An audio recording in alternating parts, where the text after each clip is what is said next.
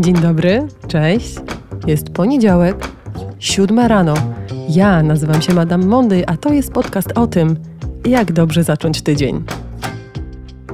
To jest podcast, który powstaje dzięki słuchaczom. Hej, witam Was serdecznie w kolejny poniedziałek z Madame Monday.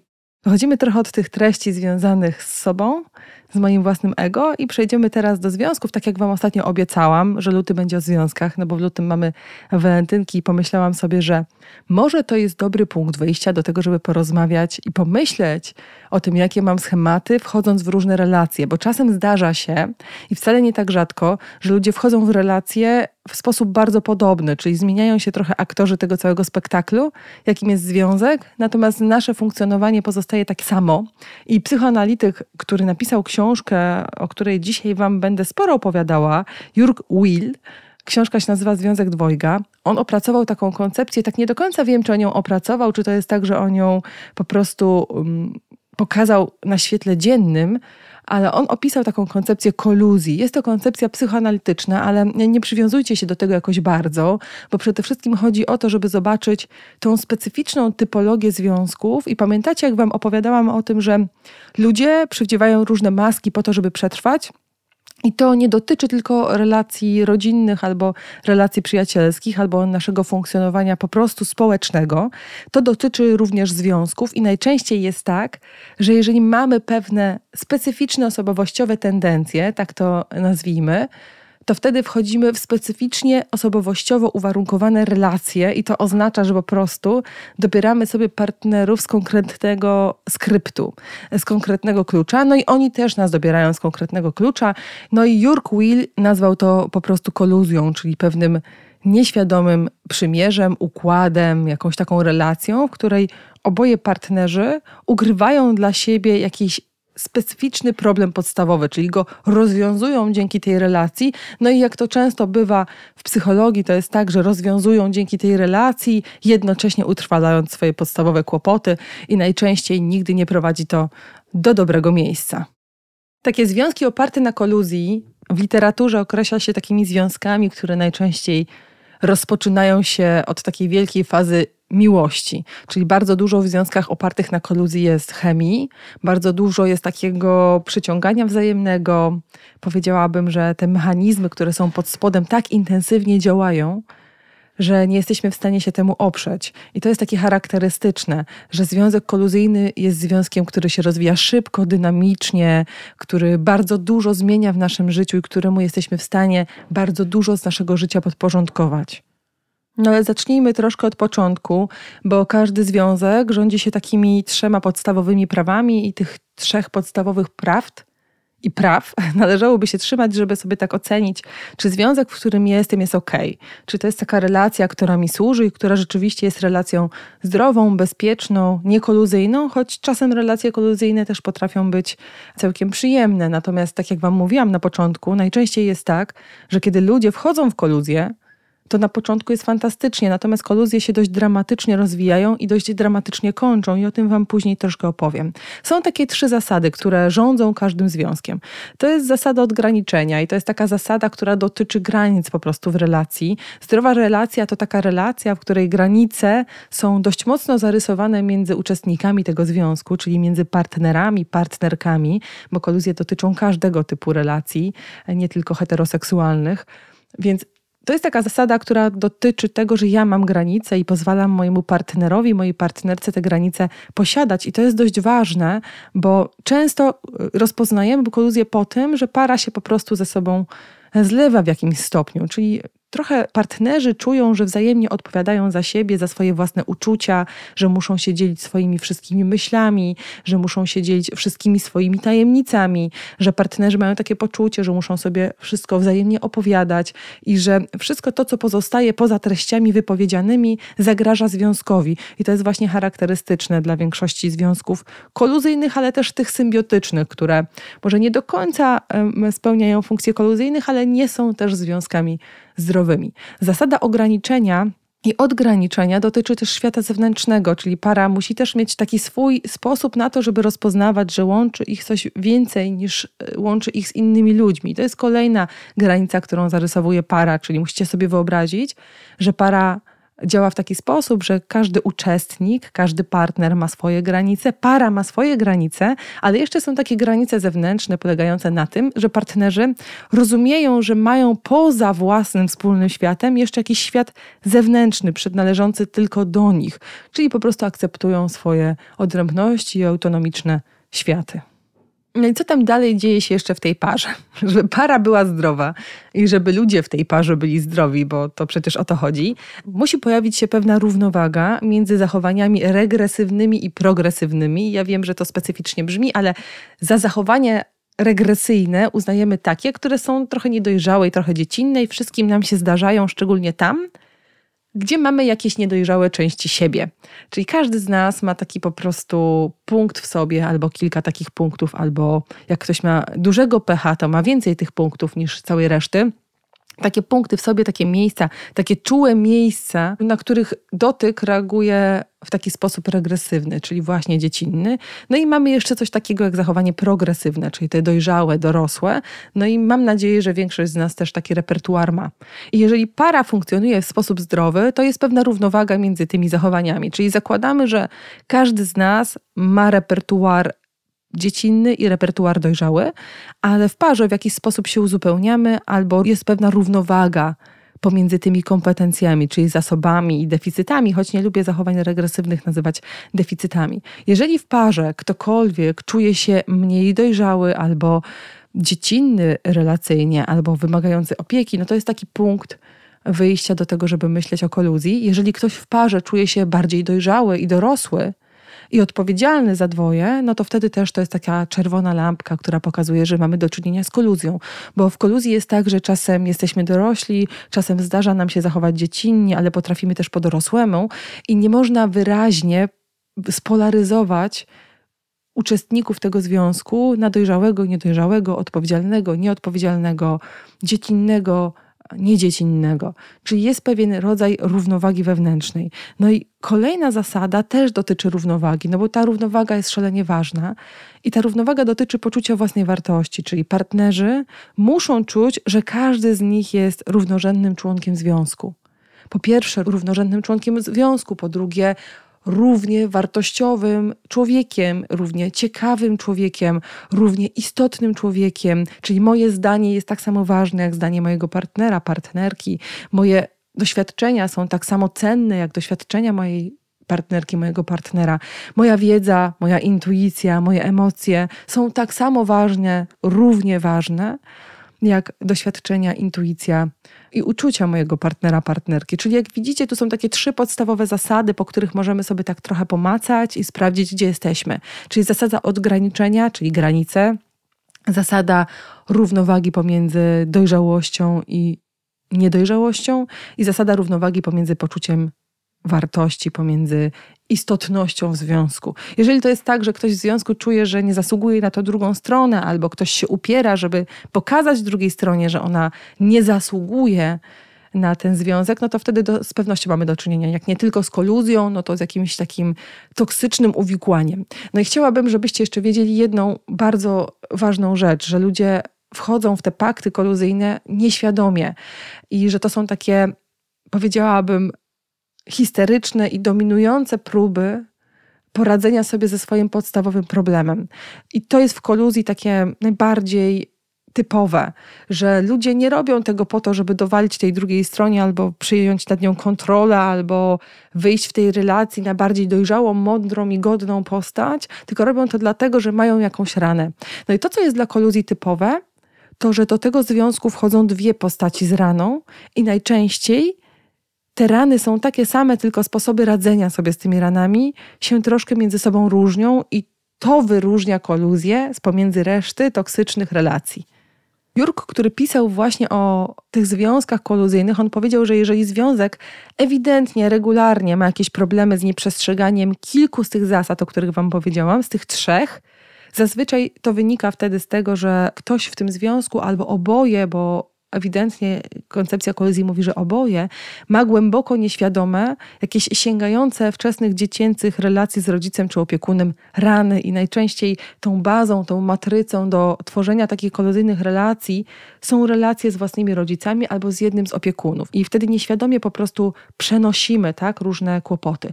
No i zasada koluzji w sensie koncepcja koluzji opiera się na psychoanalizie, więc oczywiście chodzi o fazy rozwoju psychoseksualnego, czyli takie typowe fazy rozwoju, które wpływają na to, jaki mamy charakter. No i możemy mieć kilka takich typów charakteru i w zależności od tego, jaki typ reprezentujemy, w taką koluzję będziemy po prostu wchodzić. Czyli jak widzicie, to jest tak dość brutalne dla nas, bo to pokazuje nam, że związek związkiem, miłość miłością, ale to, co mamy po prostu w wyposażeniu, będzie najbardziej charakterystyczne dla tego, jakiego partnera, jaką partnerkę wybieramy i dlatego, jak w tym związku później się zachowujemy, co wprowadzamy do tego związku. Bo kiedy ludzie się poznają, to można powiedzieć, że to jest jakaś czysta karta, ale ta czysta karta jest tylko przez moment. Generalnie koncepcje psychoanalityczne mówią, że od nigdy ona nie jest czysta, dlatego że wybieramy sobie ludzi ze skryptu, ale ja wierzę w coś takiego jak miłość i wierzę w jakiś rodzaj połączenia dusz. E, I myślę sobie, że po prostu później wprowadzamy jakiś totalny bałagan. I jeżeli do siebie pasujemy tymi końcówkami uszkodzonymi, to najczęściej uznajemy, że ten związek jest właśnie tym związkiem, w którym powinniśmy zostać. Więc częściej podtrzymujemy związki, w których po drugiej stronie jest osoba odzwierciedlająca nasze kłopoty. No dobra, wracajmy do początku. Jakie to są te charaktery? No i można powiedzieć, że one zależą od okresów rozwojowych. No i mamy ich kilka. Mamy okres rozwojowy schizoidalny, gdzie mały człowiek po prostu uczy się bezpieczeństwa poprzez wytwarzanie bezpiecznej, przyjaznej więzi z rodzicem.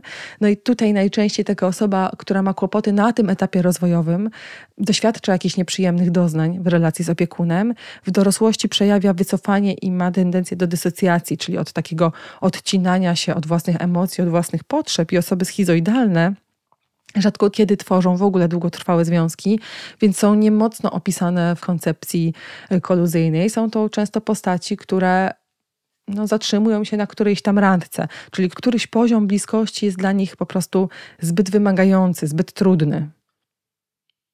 Często są to takie postaci, które z nieświadomych powodów dla siebie torpedują każdą swoją relację, albo już na początku relacji po prostu wpadają w taką panikę, w taki lęk, albo w taką niewygodę, że jedynym sposobem na rozwiązanie tego impasu, tak sobie to nazwijmy, jest wycofanie się po prostu z tej relacji. No i kolejny etap rozwojowy jest, jest, tak, zwany, to jest tak zwany etap oralny, czyli związany z przywiązywaniem, z więzią, ale też z potrzebami, zaspokajaniem swoich potrzeb, z karmieniem, tak, z upominaniem się o swoje potrzeby i z otrzymywaniem takiego wsparcia. No i czasami jest tak, że jeżeli potrzeby dziecka nie są zaspokajane albo są zbyt mocno zaspokajane, czyli dziecko jest przekarmiane na przykład, tutaj dobrym przykładem jest jedzenie, ale jeżeli jest przekarmiane albo niedokarmiane, albo w jakiś sposób na poziomie tych swoich potrzeb frustrowane, to jedynym sposobem dla takiego młodego człowieka jest wyparcie tych potrzeb. I tutaj rozstrzygnięciem jest uzależnianie się od drugiego człowieka, czyli ta tendencja do tego, aby opiekować się innymi, albo tendencja do tego, żeby poszukiwać opiekuna. Już widzicie ten pierwszy typ koluzji, ja Wam jeszcze o nim trochę opowiem. Ale osoba z zaburzeniem oralnym czyli w pewnym sensie zależna, będzie poszukiwać takiego partnera, partnerki, to będzie właśnie koluzja oralna, będzie poszukiwać takiego partnera, partnerki, którym albo może się opiekować, dlatego że nie rozumie swoich własnych potrzeb i zaspokaja zastępczo swoje potrzeby, opiekując się innymi, albo będzie zaspokajać swoje potrzeby, których nie rozumie przez poszukiwanie kogoś, kto będzie na nią projektował te potrzeby. Czyli spójrzcie, spotykają się dwie postaci oralne, które mają kłopot ze swoimi potrzebami i się polaryzują. Jedna chce być opiekowana i chce, żeby ktoś odgadywał jej potrzeby i chce, żeby ktoś je zaspokajał w mig, a druga chce się kimś opiekować, dlatego że zupełnie nie rozumie, czego sama potrzebuje. No i później zaczyna się zabawa polegająca na tym, że w takiej parze oralnej ludzie chcą się zamieniać nieświadomie miejscami i dochodzi do wielu konfliktów, czyli postać opiekująca się w pewnym momencie jest bardzo zmęczona swoją rolą i sfrustrowana, a postać opiekowana nie chce wyjść ze swojej roli, tak? Czyli nie chce zamienić się rolami, czuje się porzucona i niedoceniana na pewnym etapie. Staje się też zbyt zachłanna. Postaci oralne, które poszukują opiekunów, stają się bardzo zachłanne w swoim funkcjonowaniu. Potrzebują coraz więcej, coraz więcej i coraz więcej. Opiekun daje coraz więcej i coraz więcej i coraz więcej i w pewnym momencie dochodzi do, do wyczerpania. Później mamy taki okres rozwojowy, który nazywa się okresem symbiotycznym. I tutaj się pojawia problem z granicami. Czyli wtedy, kiedy dziecko ma ten e, konflikt, e, nie konflikt, tylko bunt dwulatka, i kiedy zaczyna zarysowywać swoje granice i rozpoznawać, czym one są, i rozdzielać, tu jestem ja, a tu są moi opiekunowie, tu jestem ja, a tu jest reszta mojego świata, wtedy, jeżeli pojawią się kłopoty, czyli pojawią się frustracje i rodzic jest symbiotyczny, zlewający się z dzieckiem, to może być kłopot u takiego dorosłego człowieka z rozpoznawaniem przyjawów własnej tożsamości. Czyli takie osoby często nie potrafią odnaleźć siebie w takim bardzo kolokwialnym ujęciu, ale nie wiedzą, kim są, nie wiedzą, co lubią, nie wiedzą, jakie są. I tutaj jest taka tendencja właśnie do tego, żeby w dorosłym życiu szukać kogoś, z kim można się zlać, kim można się stać. I teraz uwaga, czasem jest tak, bo opowiadam Wam to w taki sposób, który rozłącza te treści Natomiast czasem jest tak, że mamy kilka zaburzeń, niestety, ponieważ jeżeli opiekun jest, musicie sobie to tak wyobrazić, że jeżeli opiekun e, jest mało wydolny, ale albo sam ma jakieś kłopoty, to jest małe prawdopodobieństwo, żeby na jakimś okresie rozwojowym e, nieprawidłowo postępował z nami, ale w innych już prawidłowo. I najczęściej jest tak, że jeżeli mamy cechy na przykład oralne, czyli nie wiemy, jakie są nasze potrzeby, to będziemy mieć też cechy symbiotyczne, bo nie wiemy też, kim jesteśmy, bo jeżeli nie rozumiemy swoich potrzeb, no to trudno odkryć, kim się jest, tak? No i taka osoba symbiotyczna będzie szukała kogoś, z kim może się zlać i jakiejś takiej osoby, yy, która być może da zastępczy alter ego. No i tutaj y, u takich osób symbiotycznych największym kłopotem jest dotykanie siebie, ponieważ kiedy robię coś dla siebie, kiedy e, staram się zaspokoić własne potrzeby albo kieruję się swoimi emocjami, to reaguję poczuciem winy. I to ma potężny związek właśnie z tym dzieciństwem, że kiedy dziecko na przykład w kryzysie dwulatka próbuje robić coś po swojemu, a rodzic reaguje na to wzbudzaniem poczucie winy, czyli ojeju, to już mnie nie potrzebujesz, albo nie doceniasz moich rad, tak? I to się może dziać później przez całe życie. To wtedy własne ja, własne emocje, własne myśli wzbudzają poczucie winy. Czyli taka osoba szuka kogoś, z kim może się zlać, przy czym po drugiej stronie jest ktoś, kto też nie ma wytworzonej tożsamości pełnej, ale wytwarza taką sztuczną, trochę narcystyczną postać, po to, żeby ktoś mógł się z nimi zlać. Słuchajcie, to jest bardzo zagmatwana historia, ale wbrew pozorom wcale nie taka trudna do identyfikacji, choć dość trudna do zmienienia. Natomiast jak już uda Wam się rozpoznać ten koluzyjny rys u siebie, no to wtedy powiedzmy jest troszkę bardziej z górki. Okej, okay. Następnym typem koluzji jest ta wynikająca właśnie z symbiotycznych tendencji, to jest koluzja narcystyczna. No i tutaj wytwarza się sztuczne poczucie własnej wartości. Czyli to jest wtedy, kiedy dziecko na przykład jest nieprawidłowo odzwierciedlane i chwalone jest za wszystko albo za nic, albo wtedy, kiedy doświadcza jakichś ran narcystycznych. Ja o tym Wam już jakiś czas temu mówiłam. Czyli tworzy taka fałszywa tożsamość, wielkościowa tożsamość. I tu mamy taki charakterystyczny typ koluzji narcystycznej, w której jedno ze związku jest bardzo silne, bardzo narcystyczne, a drugie wierzy w jego wielkość. Czyli to drugie poszukuje kogoś wspaniałego. I nie chcę stygmatyzować, ale dobrym przykładem takim filmowym albo dyskursywnym są panie lekarzowe, panie profesorowe, tak? czyli panie żony mężczyzn, którzy są wielcy. I z tych koluzji narcystycznych jest właśnie ta koncepcja, że kobieta jest tą szyją, która zarządza głową mężczyzny. No bo to jest właśnie takie typowe, że w koluzji narcystycznej mamy kogoś potężnego, oczywiście z fałszywym ja, czyli kogoś, kto tam pod spodem w siebie nie wierzy i wytwarza tą wielkość po to, żeby, żeby lepiej o sobie myśleć. I mamy osobę, która w to wierzy, która to ufa. I tam mamy takie charakterystyczne połączenie: jestem wielki, bo ty w to wierzysz, e, ja w to wierzę, więc ty jesteś wielki, tak? Taki pewien rodzaj narcystycznego połączenia. Wierzysz w to, że jestem wyjątkowy, wyjątkowa, więc jestem. Jeżeli mi to odbierzesz, przestanę doświadczać swojej wyjątkowości. I ja jestem taki wyjątkowy, bo jestem z kimś takim wyjątkowym, tak? No to jest coś niesamowitego.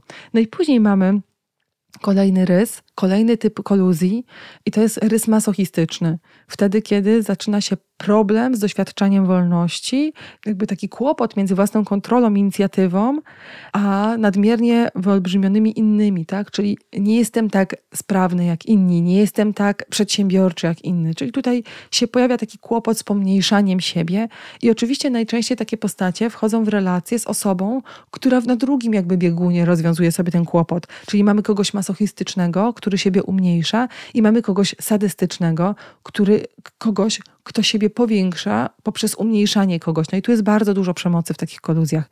Ja jestem masochistyczny, a ty jesteś e, sadystyczny. Oboje mamy kłopot z własną inicjatywą, ale ty próbujesz kontrolować świat, a ja chcę być kontrolowana, tak? No i mamy jeszcze taki wątek edypalny, tutaj, gdzie mamy ten kłopot z rozwojem własnej seksualności i tu z pewnością jest duże upośledzenie impulsów seksualnych i uczuć miłości, tak? Tu się pojawia duże wyparcie albo wyolbrzymienie seksualności. No i to jest taka koluzja edypalna, polegająca na tym, że obie strony mają kłopot ze swoją seksualnością i ja jestem taka męska, bo ty jesteś odwrotnie. Ja jestem taka kobieca, bo ty jesteś taki męski, ale też może być tak, że ja jestem taka męska, bo ty jesteś taki kobiecy, tak? Czyli polaryzujemy się do ról, czyli w pewnym sensie ja udaję taką głupiutką, żebyś ty mógł być takim wielkim, mądrym mężczyzną. A ty udajesz takiego ślepego na kolory, żebym ja mogła być taką delikatną, eteryczną, uzdolnioną w tym zakresie kobietą, tak? To jest takie charakterystyczne dla koluzji opartych właśnie na konflikcie edypalnym, czyli wtedy, kiedy mały człowiek nie może się zidentyfikować z rodzicem tej samej płci i nie ma dostępu do swojej tożsamości płciowej.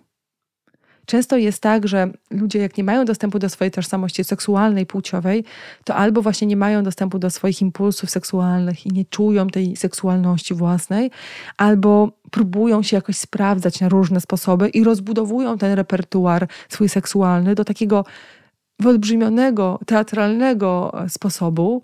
Tak tu mi się przypomina taki typ osób fura, skóra i komura, czyli taki, taki kawałek związany właśnie z wyolbrzymianiem siebie.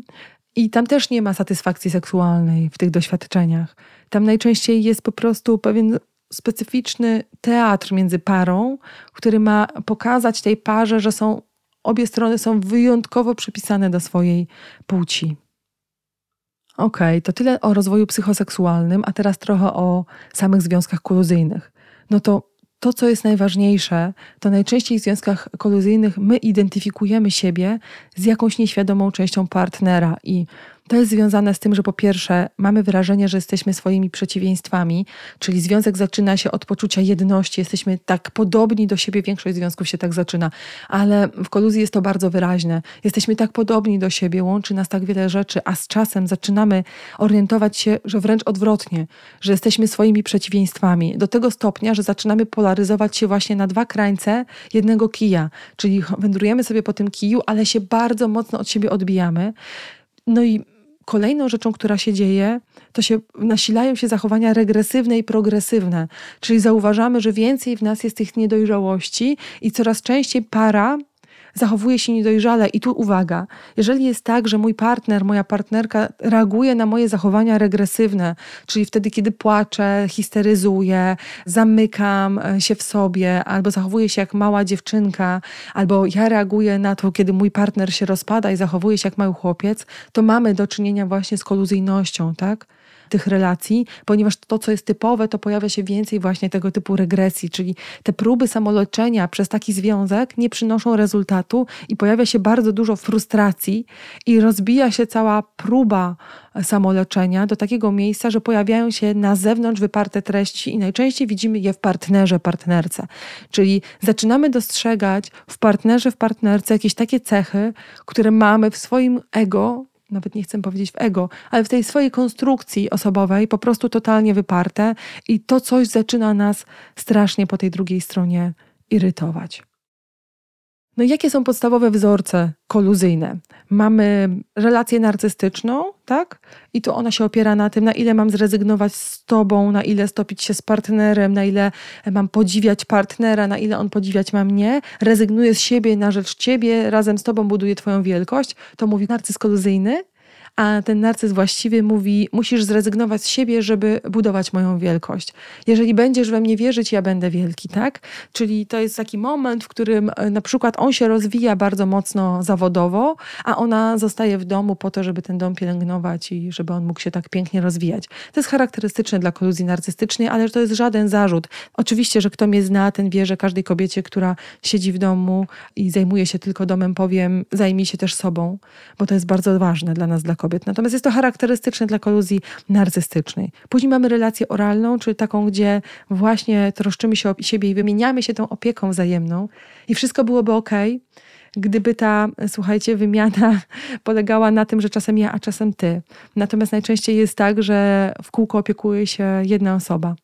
No i później mamy relację analno-sadystyczną, czyli wtedy, kiedy jedna osoba chce mieć władzę, a druga chce się poddać, jedna chce kontrolować, a druga potrzebuje autonomii. Najczęściej tutaj się rozpadają te związki. No i relacja faliczna-dypalna, czyli wtedy, kiedy mamy właśnie pasywność, bierność w relacjach, ale też ym, polaryzację na rolę męską, kobiecą, tak? No i to jest bardzo ciekawe, że osoby w koluzji na początku pasują do siebie właśnie jak kluczyk do dziurki, natomiast potem pojawia się kłopot. No i teraz bardzo króciutko opowiem Wam jeszcze o tych koluzjach, to co jest charakterystyczne dla nich, z takiej perspektywy y, rozumienia dynamiki związku. No i problemem osób w koluzji narcystycznej jest to, w jakim stopniu miłość wymaga zrezygnowania dla siebie z partnera, tak? Na ile mogę być sobą w naszej relacji. Jeżeli czuję, że nie mogę być sobą w tej relacji, że to jest zakazane, że to jest zagrażające dla tej relacji, no to jestem w koluzji narcystycznej. No i teraz kolejny problem to, czy należy traktować partnera jak istotę autonomiczną, czy też jest on tylko moim rozszerzeniem, przedłużeniem. Jeżeli czuję, że partner jest moim uzupełnieniem, przedłużeniem, rozszerzeniem, albo ja jego uzupełnieniem, przedłużeniem, rozszerzeniem, no to wtedy to jest kłopot, bo to jest koluzja narcystyczna i tu rzeczywiście może być problem z tym, że partnerzy nie akceptują swoich odrębnych światów. Czy to jest dla nich zagrażające, jeżeli nie jesteśmy jednością? No i związek miłosny traktowany jest przez osoby w koluzjach narcystycznych jako po pierwsze stopienie, zgodność, totalna jedność, a różnice poglądów są kompletnym zagrożeniem. I mamy kilka takich celów. Narcyz chce zastąpić partnerowi takie jego idealne ja, a narcyz komplementarny szuka w partnerze swojego zastępczego ja. Czyli nagle odkrywam, że dzięki temu, że jestem z tobą w relacji, tak się bardzo rozwijam i zaczynam mieć bardzo szeroki repertuar. To jest charakterystyczne na przykład dla kobiet, które wchodzą ze związku w związek i stają się trochę podobne do swoich partnerów. Nagle zaczynają się tym samym po prostu interesować. No i to, co jest wyparte i delegowane, no to u narcyza ja określone przez kogoś innego, czyli muszę mieć kogoś, kto mnie podziwia, żeby w ogóle istnieć, a u narcyza komplementarnego dążenie do własnego idealnego ja, czyli ja chcę być ideałem, poszukuję kogoś, kto mi to umożliwi. No i takim konfliktem, który, bo wydawałoby się, że taka para będzie sobie pić dzióbków przez wiele, wiele lat.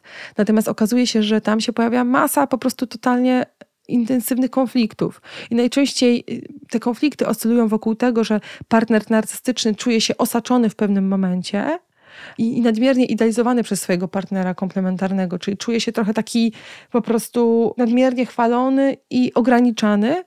No i pojawia się uczucie rozczarowania i zawiedzenia nadziei przez tego partnera narcystycznego u partnera komplementarnego. Czyli ten, który jest tak zakochany, w pewnym momencie zostaje paradoksalnie zraniony ponieważ niedoceniane są jego zachwyty.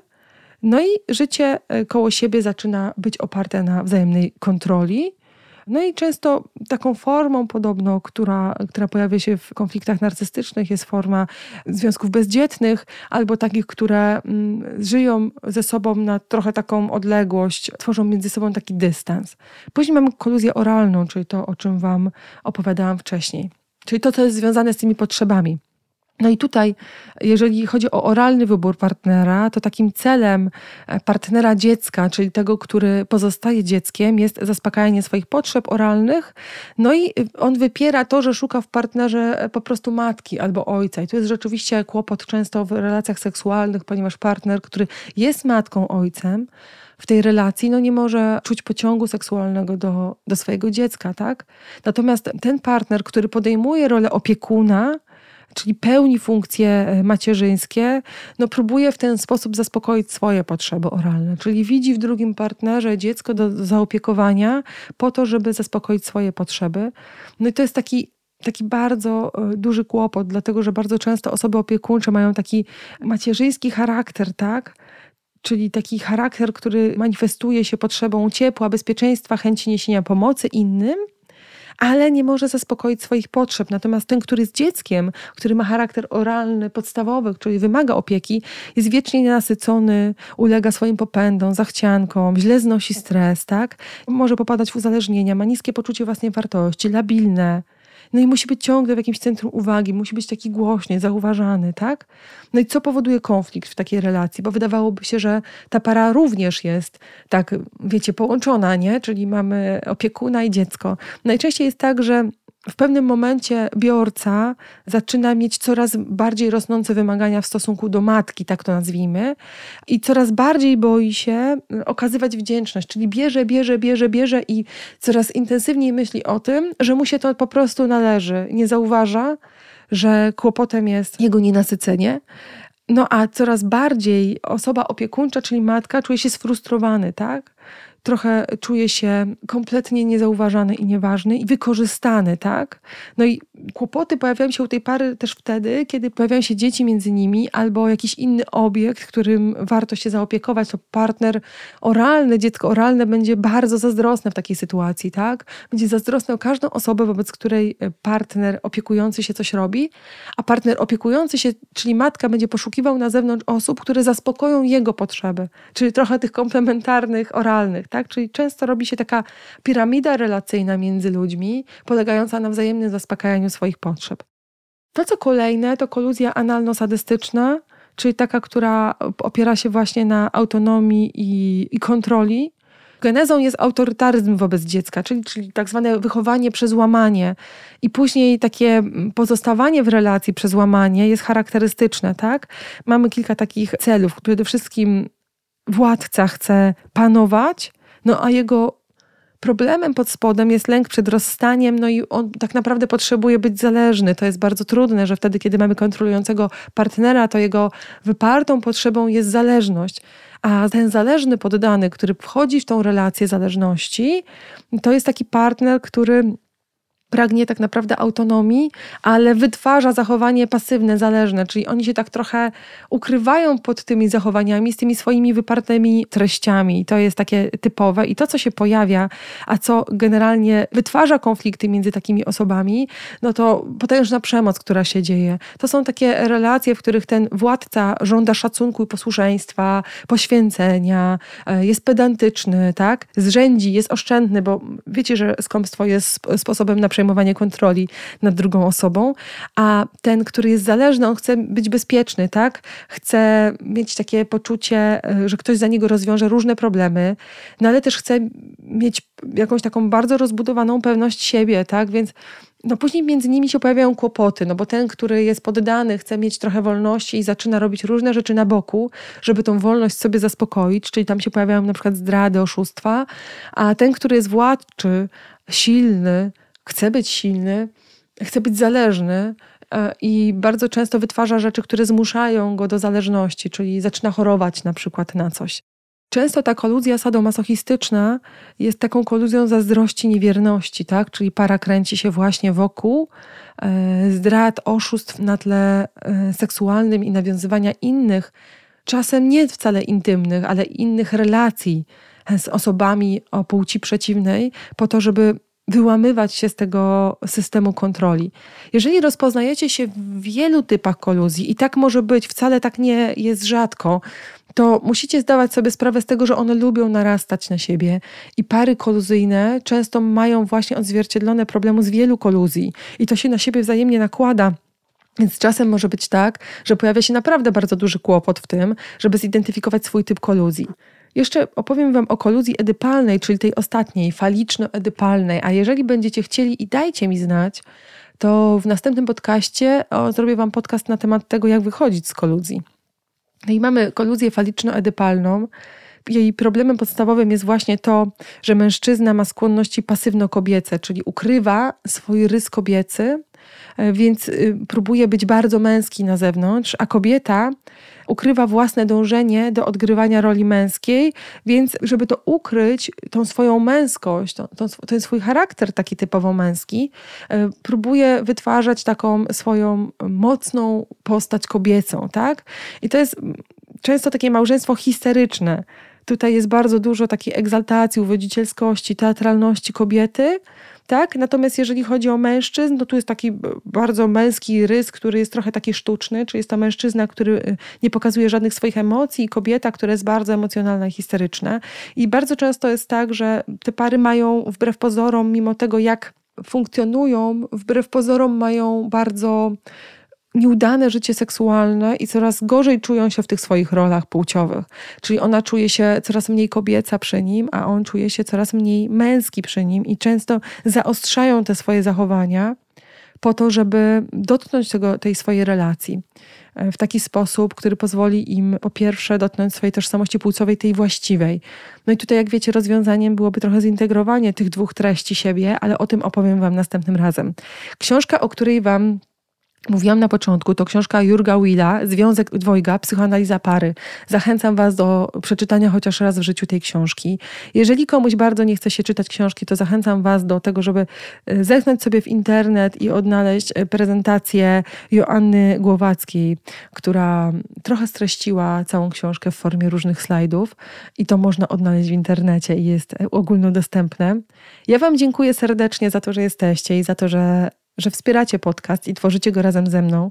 Jeżeli ktoś ma ochotę dołączyć do naszych poranków medytacyjnych, to zapraszam. Było bardzo trudno, szczególnie mnie, ale myślę sobie, że nie tylko. Ta pobudka o 6 rano i spotykanie się przy porannej świecy jest rzeczywiście wyzwaniem. Ja dzisiaj o tym mówiłam rano na poranku medytacyjnym, że dobra medytacja zaczyna się od tego, że znajdujesz na nią miejsce, więc ten tydzień to było znajdywanie miejsca na medytację. Fajnie, że ze mną byliście.